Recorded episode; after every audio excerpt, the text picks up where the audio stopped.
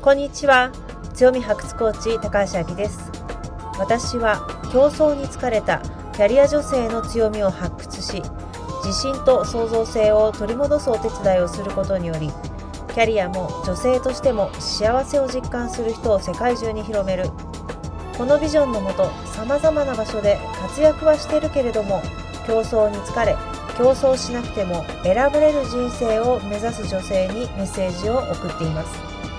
私たちは唯一無二の大切な宝を持っています。その宝に気づき人生キャリア人間関係に生かすことができたらあなたは自分を苦しめる自己研鑽という自己否定から解放され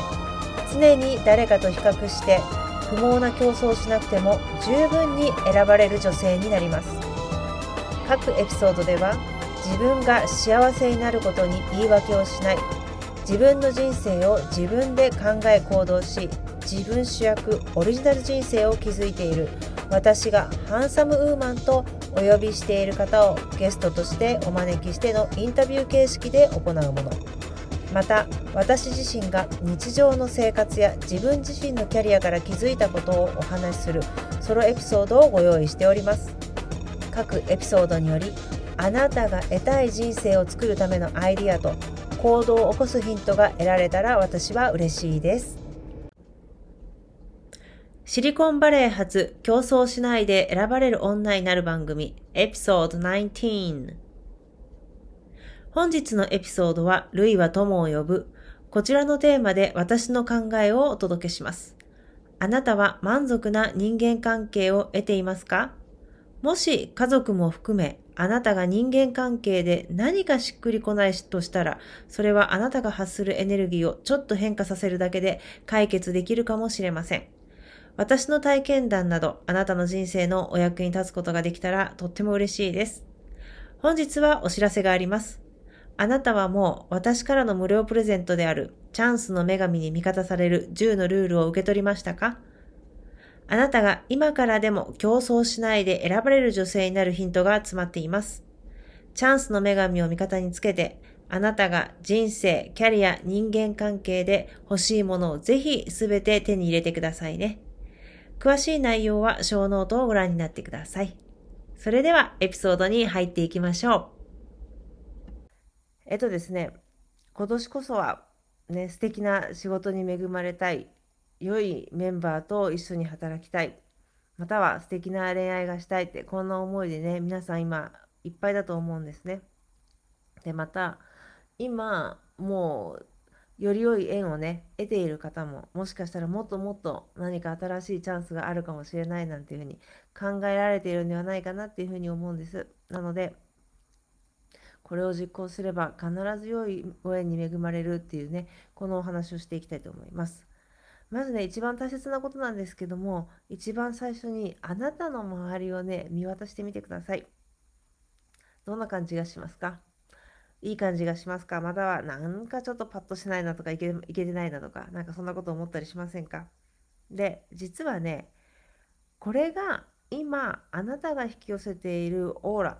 あなたが発しているエネルギーっていうふうにね、思ってください。まずはね、あの人が悪いとかこの仕事が悪いとかなんかここじゃ私のエネルギーだったり能力は発揮されないじゃなくてまずは今これが私が引き寄せてる現状で、まあ、これがね今自分が一番合っているところなんだなっていうのをねまずはねちょっと痛いかもしれないんだけれどもちょっと自覚をしていただきたいなっていうふうに思います。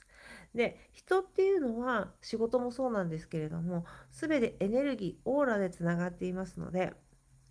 またその食べ物だとか身につけてるものも全部そうなんですよね。なので、まあ、これは全部自分が作っている現状なんだなっていうのを自覚していただくっていうところが一番最初のね、ポイントになってきます。で、次なんですけども、大切です、これ。自分の艶をね、確認していただきたいなっていうふうに思うんですね。で、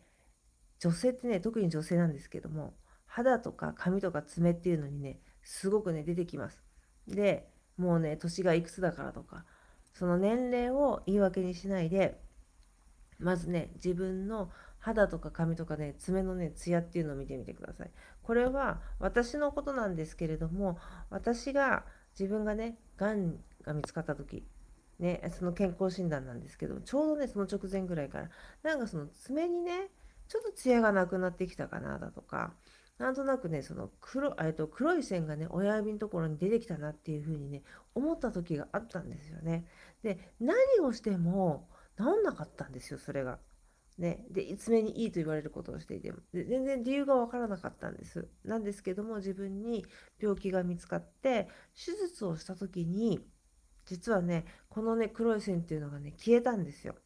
ね、だからツヤっていうのは非常に健康だったりその自分を表現するものにつながっているなっていうふうに思ったんです。なんでツヤっていうのを確認してみましょう。髪の毛とか肌とか爪ですね。でもし自分で足りなければ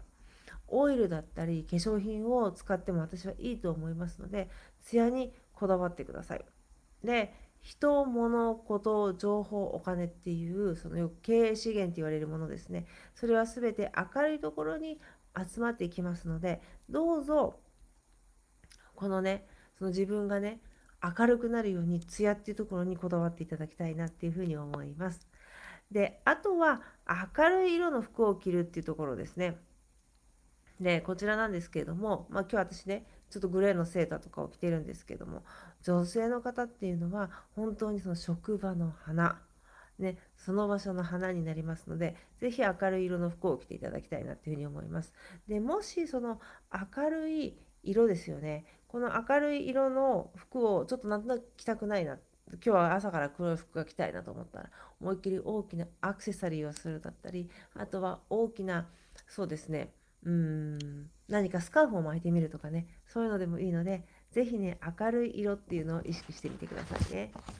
きっとお似合いだと思います。であと3番目なんですけれども自分のご機嫌を良くするです。やはり自分のご機嫌がいい方っていうのは気分がいいですよね。自分も気分がいいってことは相手も気分がいいんですよね。で気分が良いところには気分の良い人も集まってきますし、良い仕事も集まってきます。なので自分のご機嫌を良くしていきましょう。このご機嫌をね、良くするっていうのは私もハローニューミ自分の取説プログラムっていうのがあるんですけれども、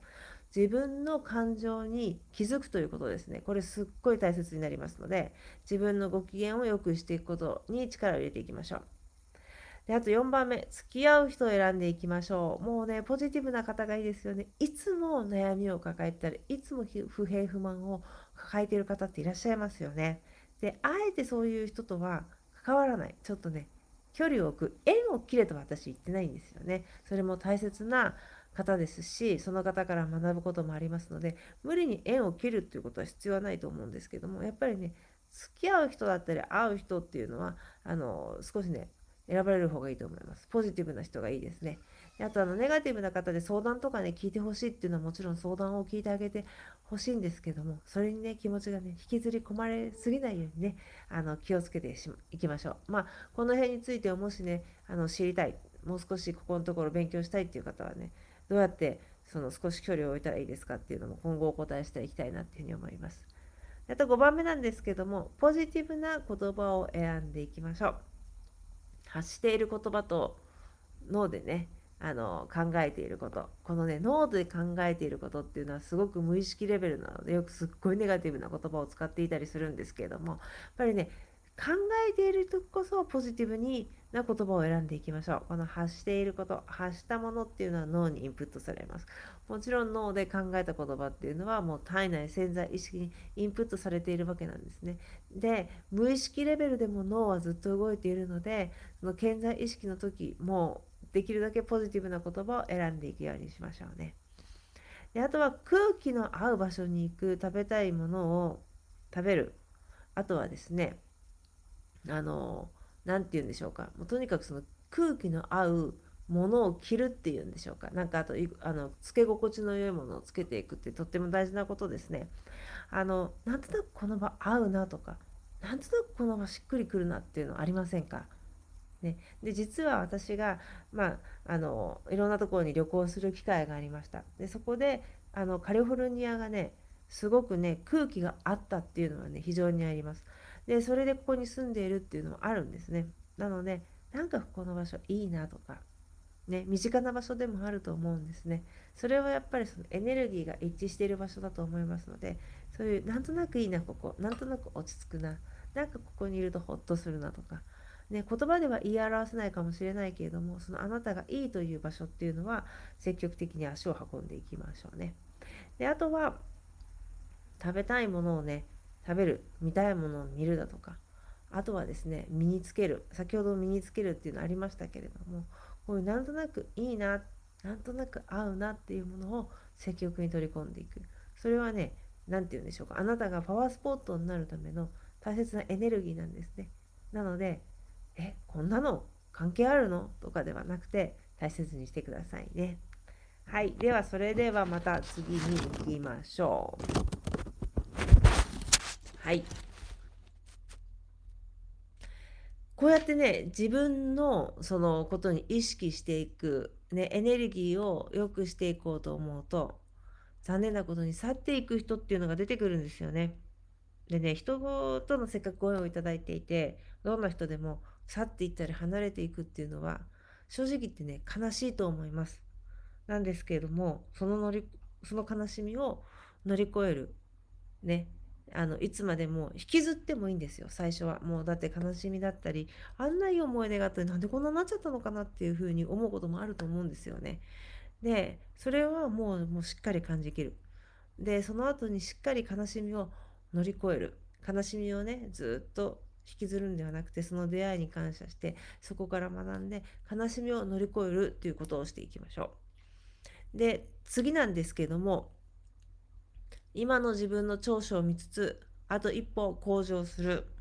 ね、でこれはね向上することを考えていただきたいんですけどもダメ出しはダメですよやっぱり私ここダメなんだとかここいけてないんだとかそうじゃないんですね。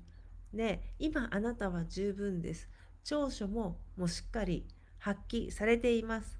で自分の長所を見つつあと一歩どんなこと向上できるかなっこれね客観的に鏡を見ていただきたいんですね。でああ私素敵だなっていうふうに思っていただきたいんですけどプラスどんなことをしたらあとちょっとだけでも向上することができるかな成長することができるかなってこんなね視点で見ていただけたらなっていうふうに思います。ではい次えっ、ー、と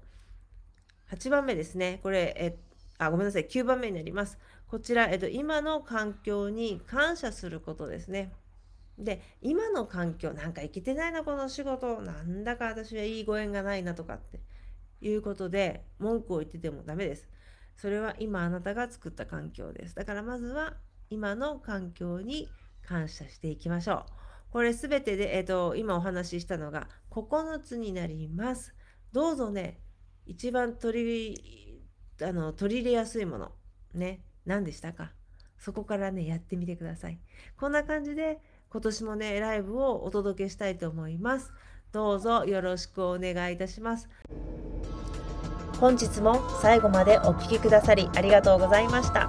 本日のエピソードがあなたの人生、キャリア、人間関係のヒントとなれば嬉しいです。あなたの心の本音がもう競争に疲れた、